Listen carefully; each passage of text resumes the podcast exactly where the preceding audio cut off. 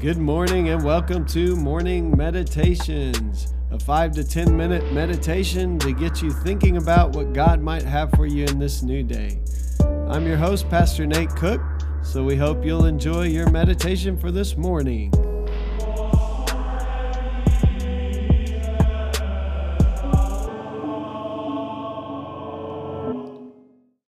Hey, this is Pastor Nate, and this is your morning meditation. It is Thursday, April the 30th, 2020. So today I'm going to read one verse, and uh, it's from the Sermon on the Mount. It's one of the Beatitudes. Uh, I'm reading the Matthew version, but we'll also talk a little bit about the Luke version as well. Blessed are the poor in spirit, for theirs is the kingdom of heaven. That's Matthew 5, verse 3, if you were wondering. Blessed are the poor in spirit, for theirs is the kingdom of heaven. There are so many things that have been uh, discussed about these Beatitudes. Uh, first of all, obviously, they are this part of this extended teaching of Jesus that we call the Sermon on the Mount. And so there's a lot of interest in them because it's Jesus' words recorded in the Gospel of Matthew. And uh, Jesus' words carry some weight with us. So uh, in Matthew's Gospel, it says, Blessed are the poor in spirit. In Luke's Gospel, it simply says, Blessed are the poor. And uh, you might wonder what is the difference and what are both of the writers kind of getting at there. And I think there are there are some differences but really there's a lot more similarity than we think. Um, Luke seems to be concerned with Jesus' mission, um, especially he talks about the year of Jubilee that Jesus reads from this text from Isaiah and says, Today this is fulfilled in your hearing. So Jesus' kind of social and economic mission to upset the apple cart, to allow those who've been pushed down to the bottom to have equal standing. So, uh, blessed are the poor, he says, and uh, he talks a lot about those kinds of things.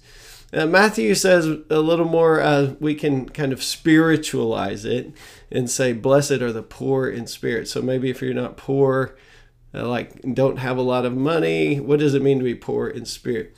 Uh, I think it's a danger to separate those two, to separate like the spiritual from the non spiritual. Really, everything is spiritual. And really, they both come from the same kind of posture.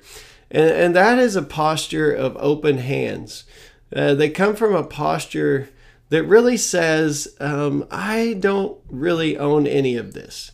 Uh, I don't need to grasp for more. I don't need to consume more. I just am free to have open hands before God and to receive from God everything that God wants to give.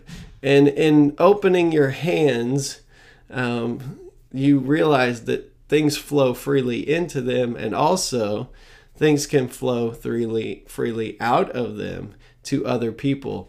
And so this is kind of the posture of this first beatitude is this idea that we don't own any of it and we're not going to keep it when we're gone. And so really it's a gift. It's blessing to be able to just open our hands, to be poor in spirit, to receive everything we need, both materially, both financially, but also um, it, as far as our the things deep down inside of us, like love and acceptance and forgiveness. And so, as we have this posture where we're just we come to God in our own poverty and we realize that we really have nothing to offer God, and all we're doing is receiving grace upon grace upon grace. Even this day that we've woken up this morning is this gift of grace.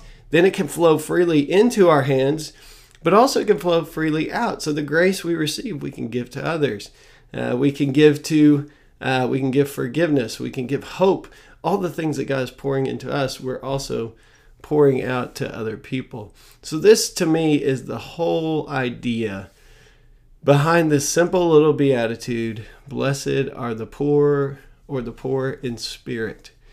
It's understanding our poverty, understanding that we do not have anything to offer God, but God has freely offered us everything in Jesus Christ. Everything that we will need, not just to survive during a pandemic, but to thrive, to have peace and hope and joy and love, and even the provision, the food that we need, because God's kingdom is a kingdom of abundance. And as everyone is receiving and then everyone also letting things freely flow out, then we help take care of one another. One of the biggest shames in, in, in our culture is that, um, you know, there's enough food to feed all the world all the time. Uh, Rob Bell used to have this little video where he said, You could feed the world on what Americans spend in ice cream but the reason why it's not happening is because we're not open handed, we're tight fisted sometimes.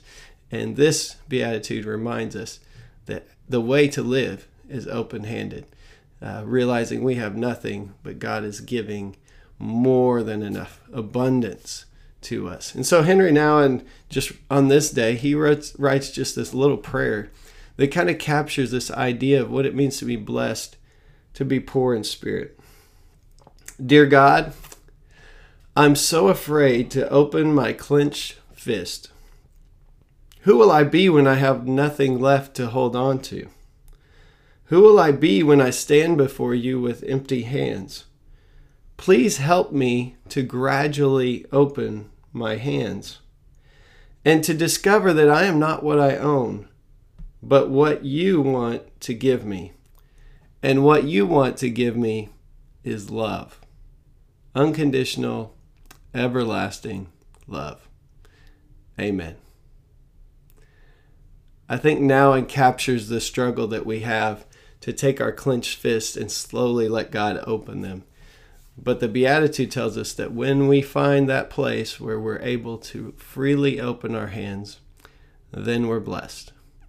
Hey, that's just a thought for this morning, and I hope you have a great day.